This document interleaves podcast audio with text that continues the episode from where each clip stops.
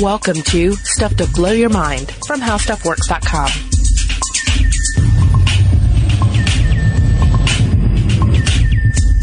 Hey, welcome to Stuff to Blow Your Mind. My name is Robert Lamb. And I'm Julie Douglas. Julie, are you a smiley person? Would you would you say that you are smile prone? Mm, I don't think of myself as a smiley person. In fact, you and I were talking about smiling a little earlier, and I typically have sort of a frowny face, even though I'm not frowning. It's just I have turned down lips. Hmm. So uh, I guess others think of me as a frowny face. What about you? Um, I guess I'm I'm not opposed to smiling. I, am not anti-smile. I do smile, um, but it, it, I feel like my relationship with smiles is kind of weird.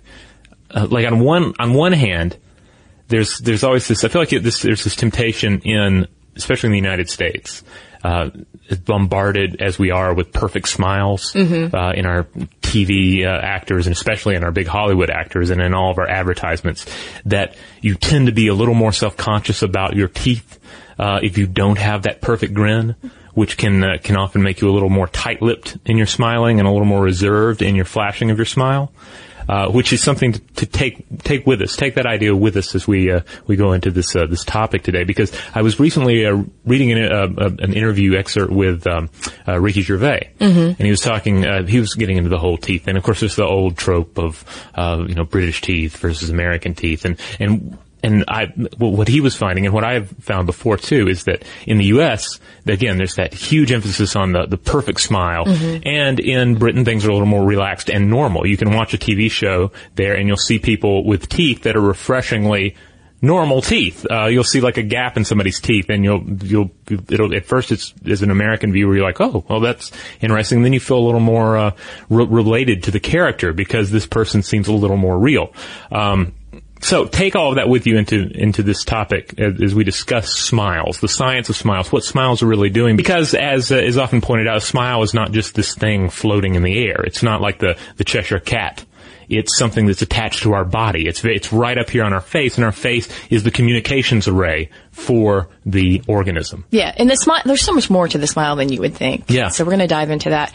Uh, this is a statistic that is thrown around a lot. That kids smile 400 times a day, and us adults, on average, smile only 20 times a day. Okay, well that makes sense because I feel like with children, especially the very young children, it's all just a pendulum between, you know, absolute terror and unhappiness, and just, just, and then just unbridled happiness on the other end. Yeah. So, you know, they're swinging through the pendulum. They're also crying more during the course of the day. They're also feeling heartbroken more during the course of the day. And humans have a lot more, uh, um, humans, adults. I keep making that mistake. Uh, in conversations. Uh, us adult humans have a lot more nuance in the way that we react emotionally to the world. Well, a lot of it too is mimicking your environment and learning these social cues. Yes. We'll talk more about this in terms of mirror neurons in a second. But I did want to point out that uh, babies actually smile in the womb. And previous to 4D scanners, which produced, you know, 3D mm-hmm. images that move in real time, it was thought that babies smiled only after learning the behavior about six weeks after they were born. But it was Dr. Stuart Campbell who was the first to capture these images of babies smiling in the womb. And his idea for this lag of after they're born, this uh, six week lag of smiling is that in the womb, it's safe, it's warm, so you're able to leisurely float about without a worry and perhaps smile. Yeah, of course you'd smile in there, right? Right, sure. But he's saying that once you're born, you know, all of a sudden you're just bombarded with all the stimuli. And so that's a smile and relaxation is sort of the furthest things from a child or baby's mind at that point. And that made me think about when we've talked about, uh, children's brains, in particular babies, being soaked in neurotransmitters, which mm-hmm. are ferrying around all the data that they're taking in. And that makes sense to me you know, yeah. because that first six weeks, it's just trying to make sense of all these different sensations. So smile's going to have to wait. You know, on the uh, the subject of smiles, I also found some stats about uh, world smiles, uh, and uh, they, this particular um, uh, study I was looking at found that um, countries in East Asia, uh, Japan, and Southeast Asia, Thailand, and the Philippines, mm-hmm. this is where you would find the most smiles per capita. Um, and then, uh, whereas if you looked at Northern European countries, uh, Scandinavian countries, and the Eastern Bloc countries, uh, you would see uh, considerably less smiles, like the least smiles per capita in those areas. That's interesting because I was recently at a birthday party for a kid, and there was a large uh, contingent of German parents there. Ah. And I noticed that in the conversations that I had with the parents that um, you know, you begin to notice your own behavior in, in, this group situation. That I was doing the smiling, head nodding thing a lot more mm-hmm. than the German parents were. Because I think that for me, socialized in America, that's a cue for I'm listening to you, I'm agreeing, I'm encouraging you. Yes, yeah, that little voice that comes on your head that says, "All right, grin and nod, grin and nod."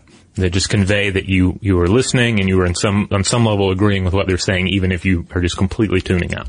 Okay, so when I'm grinning and nodding, let's take a, a, closer look at what is actually going on. This is sort of like a smile 101 when it comes to our brains and our muscles. So if you see something that pleases you, mm-hmm. Uh, you have these neuronal signals that travel from the cortex of your brain to the brainstem. Now the brainstem is the most primitive part of our brain, right? From there, the cranial muscles carry the signal further towards the smiling muscles in your face in particular something called the zygomaticus major muscles, and that draws up the corners of your mouth. So once they contract, a positive feedback loop goes back to the brain and reinforces this feeling of uh, joy or pleasure or whatever it is that has made you smile. Now, we have a lot more insight into a true blue smile. This is the crinkling of the, the eyes kind of smile uh, because of someone named Guillaume Benjamin Duchenne. It's called the Duchenne smile. I'm glad you tackled Duchenne's name because I was puzzling over that one. Earlier. I slaughtered his his first name for sure, but Duchenne, I think, uh, you know, not too bad. But he did experiments where he would actually zap single muscles all over the face with electrodes to try to figure out all these different expressions and emotions that we show.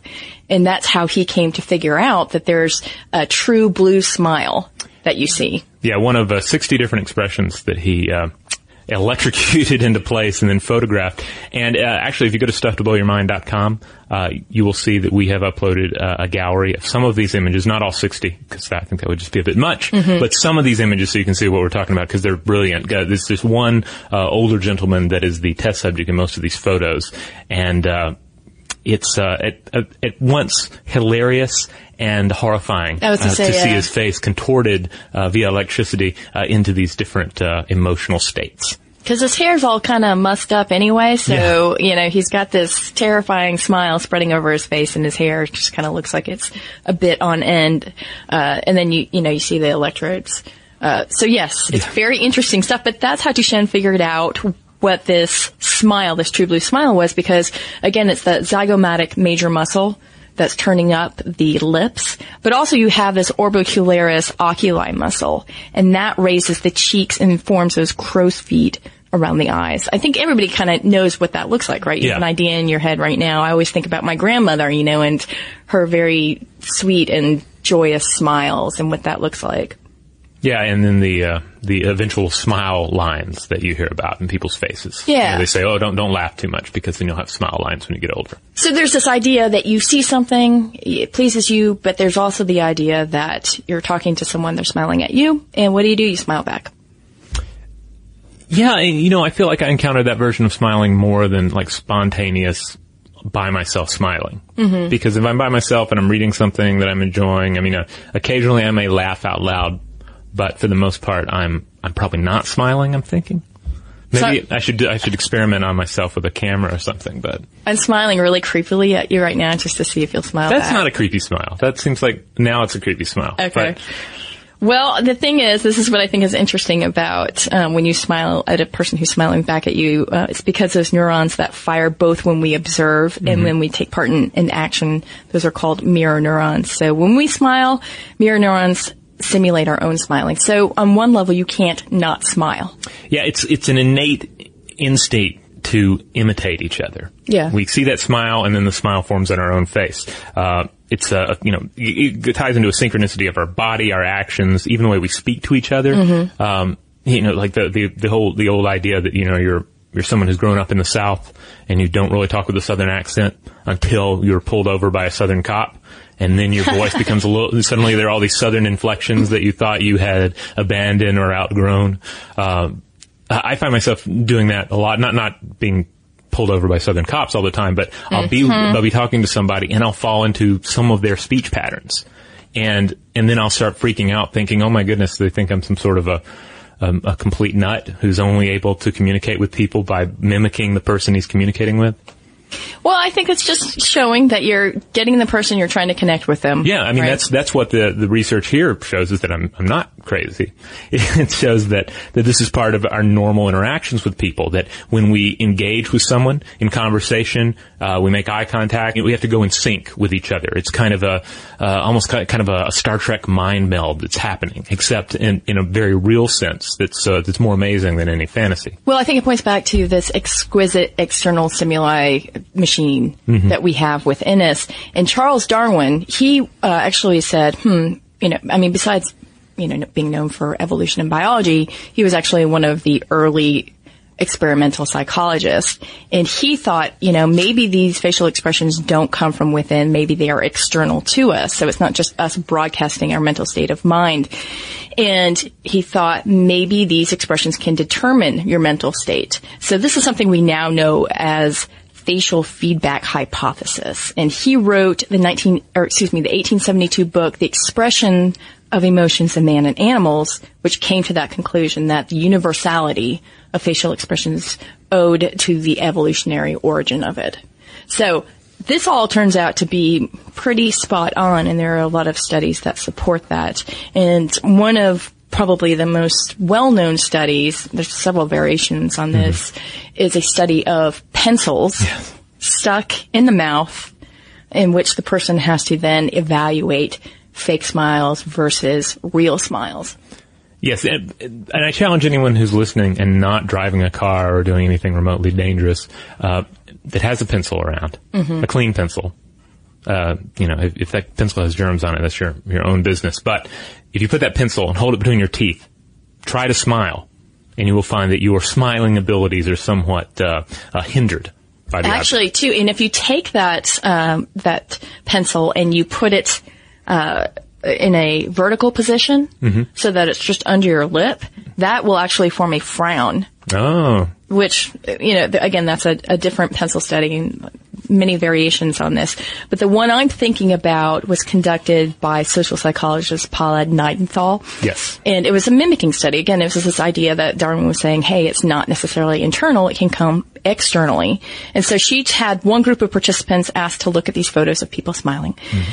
and determine whether or not it was real or fake and hold that pencil in their mouth. And then the other group was asked to identify uh, real and fake smiles, but they didn't have the pencil in their mouth. Well, okay, of course it turned out that the people who had the pencil in their mouth had a harder time identifying the true blue smiles because that whole mechanism of their mirror neurons and, and their ability to mimic that smile was interrupted. Uh, so the ability to mimic the smile influences our power to understand them.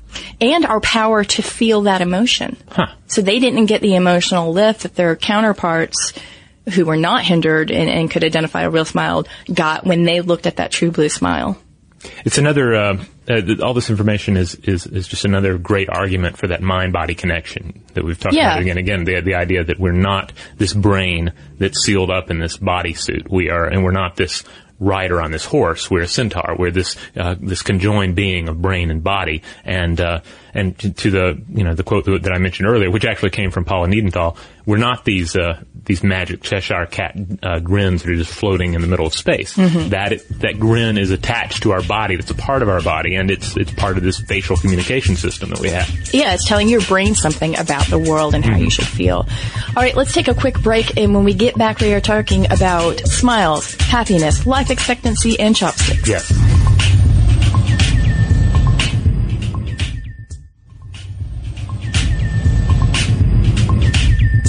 All right, we are back. Does flashing a grin make you happier? Is the question. And could you live longer? Yes, because that's the, the big question that sort of arises out of what we've discussed so far. Um, we've talked about the, the way that, that it is, uh, the smile is our, is part of our communications array. It's a part of our, our, our means of, uh, of communing with other individuals who we're talking to about sharing things that are smile worthy. Mm-hmm. Uh, so to what extent does it have um, a positive impact on longevity and just sort of mental health in general? Especially when you consider that smiling um, in studies has shown to reduce cortisol levels, those stress hormone levels, and increase endorphins, that feel good hormone. Now, how can you study this, right? Well, one way, of course, is to look at older pictures of somebody, particularly uh, pictures in, say, a yearbook or baseball card photos. Both of these factor into a couple of different studies that we're uh, about to discuss. As far as the yearbook goes, researchers at DePauw University in Greencastle, Indiana, analyzed the college yearbook photos of 655 alumni and ranked the smiles in those photographs on a scale of two, which is your complete gloomy Gus, angsty teenager smile, to a full 10, which is your complete electrodes attached to the face, grin beaming from ear to ear smile. Okay. And the participants in these studies were also asked a series of questions about their relationship status, their divorce history, and uh, and the non-smilers were uh, were actually more likely, it turned out, to be divorced than the people who smiled the most. Now, then they also did some follow-up on this, right? Uh, they performed a second round of smile rankings, this time recruiting 61 adults, 55 years or older, who were willing to hand over a handful of photographs from when they were ages 5 to 22. And once again, the people who smiled the most in their photographs were least likely to be divorced. Okay, and the University of California, Berkeley, they also studied a, it was a 30 year longitudinal study of yearbook photos of women who had the best, uh, you know, truest smiles. Uh-huh. And they found the same sort of thing that after a 30 year um, study of those people who had those true blue smiles, that women who smiled the, the most in those photos had the happier lives, happier marriages, and fewer setbacks. Hmm. Which leads me to the baseball card study, which is very similar. This is a 2010 Wayne State University research project examining the baseball card photos of major league players in 1952. And players who didn't smile in their pictures lived an average of only 72.9 years while players with beaming smiles, they lived an average of 79.9 years. So what this data suggests is that smiling increased life expectancy. Now, some people will look at these studies and say, okay, yeah, but in terms of uh, cultural responses to smiling, men are sometimes not encouraged to smile. So mm-hmm. perhaps that person was happy, but they just didn't smile. Or perhaps the person smiling was thinking about something uh, that really sort of made them feel warm and fuzzy on the inside. Maybe they were thinking about their children. And so at that very moment, they got a picture of what that person's frame of mind was, but that wasn't necessarily true for how they conducted the rest of their lives. Yeah, I mean, you, there's plenty of, of, room to pick this apart. Uh, you know, saying there because there are a lot of people who uh, were significantly happier after they got out of high school. For instance, mm-hmm. there are a lot of people who for whom everything after high school was just a backward gaze to the, the, the brilliance that was their senior year. I mean, right. and then when you start, to your point, when you start looking, uh, about the the differences internationally and culturally. Uh, you know, how would the study have looked if it had it been conducted in Thailand? How would it uh, look had it been conducted in uh, a Scandinavian country? So one study that that's far uh, harder to pick apart has to do with stress and chopsticks. Ah, yes. Now, unlike the pencil scenario where you stick a pencil in your mouth and suddenly you're you're inhibited uh, from smiling, uh, you can of course take two chopsticks and you can force a smile. um, I, have never done this. Uh, is this a thing? Is this like a horsing around with chopsticks? kind of gag, or is this just something they thought up for the experiment? i think it was just for the experiment okay. because what they could do with these chopsticks is um, they could manipulate more muscles. Mm-hmm. We're talking about 169 participants whose muscles were manipulated with chopsticks into a neutral expression, a standard smile, or a Duchenne smile. Because that way they could test all these different stress reactions against those mimicking neuronal uh, signals that were going up to the brain, right? Mm-hmm. So in addition to the chopstick placement, some were explicitly instructed to smile. Then, of course, this is where the stress comes in. They were subjected to a series of stress-inducing multitasking activities, which they struggle to perform, of course, because they have chopsticks in their face, right. uh, while continuing to hold chopsticks.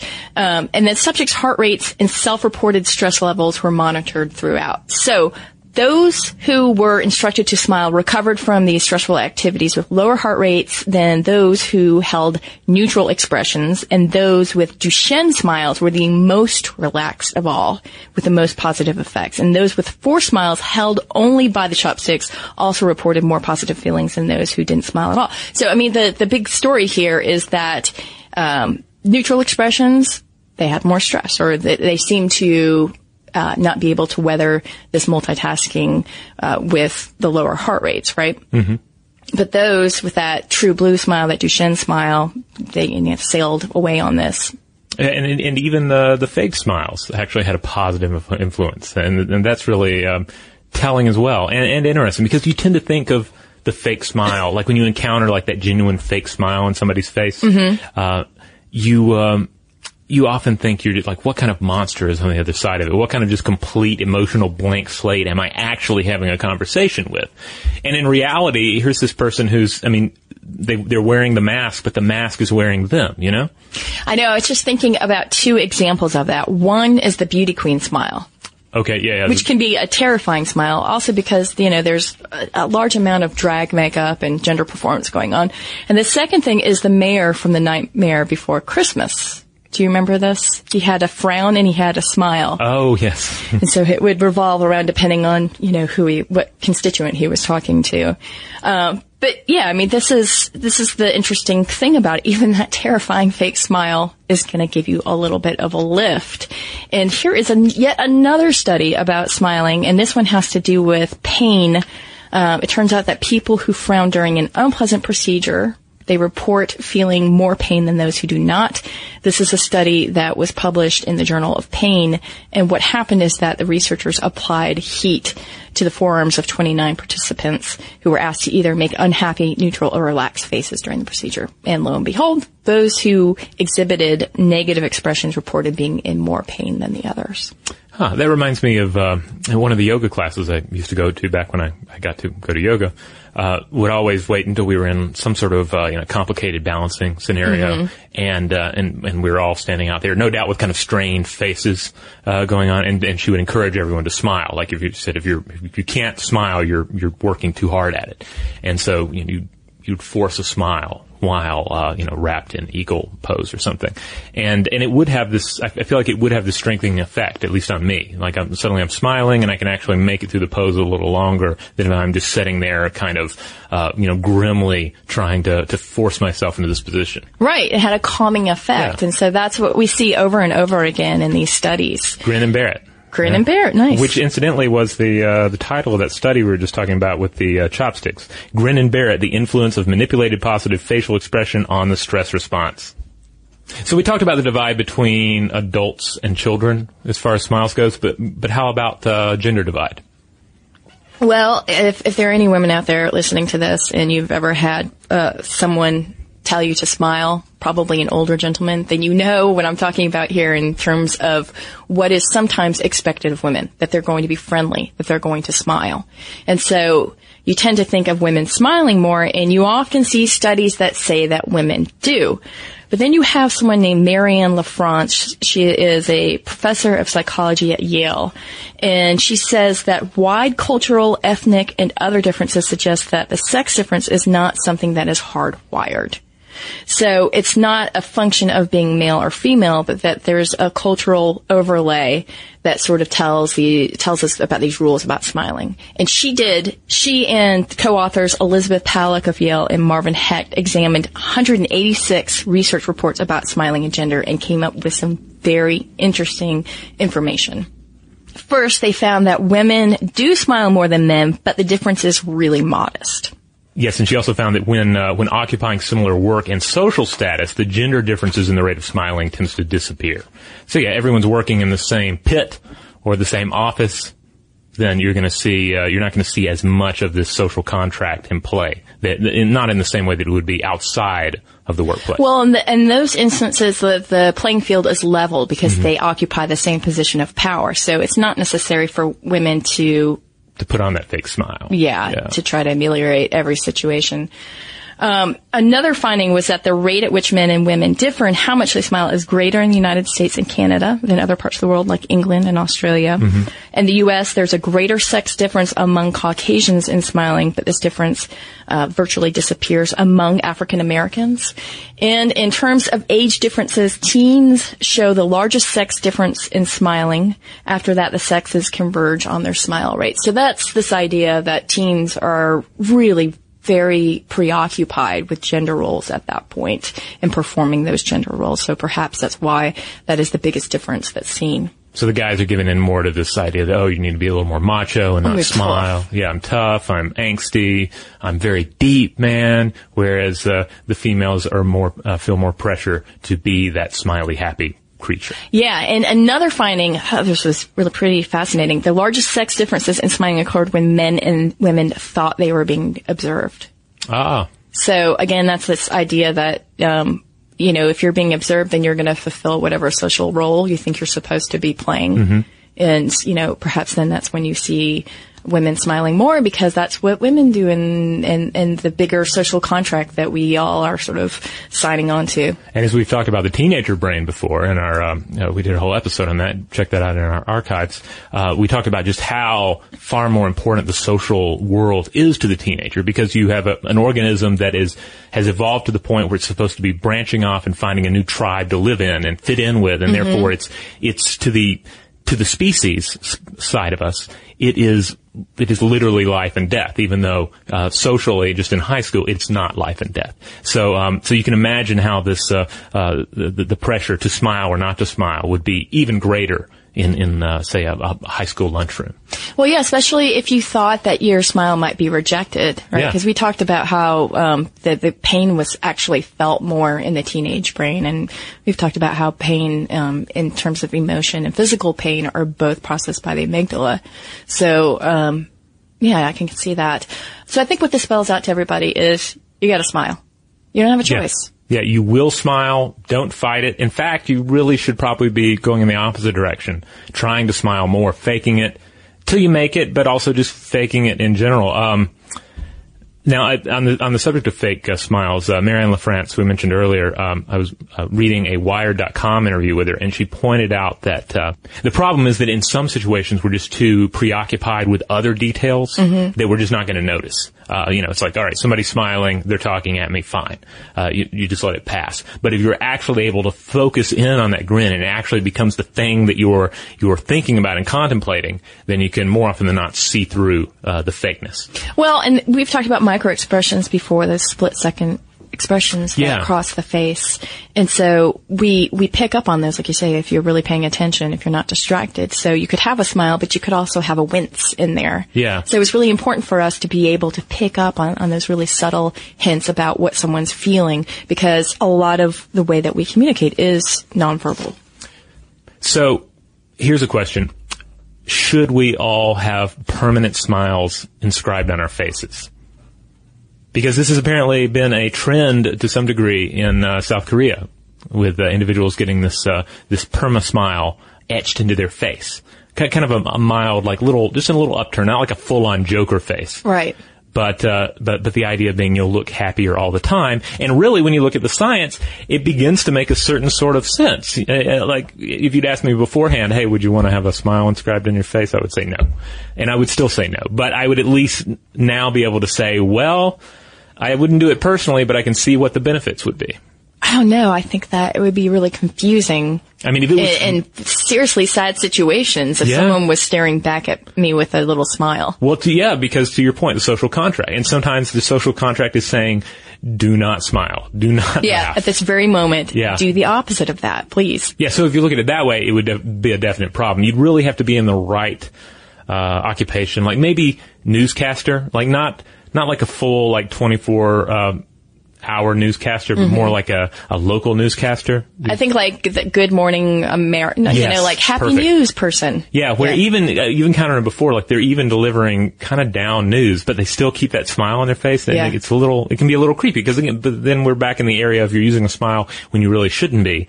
And, uh, and it's really skewing the message you're trying to relate. Well, see, that's the Botox problem. Right? Ah, yes. Like you, there are some applications of Botox that actually will inhibit the person to use the muscles to frown.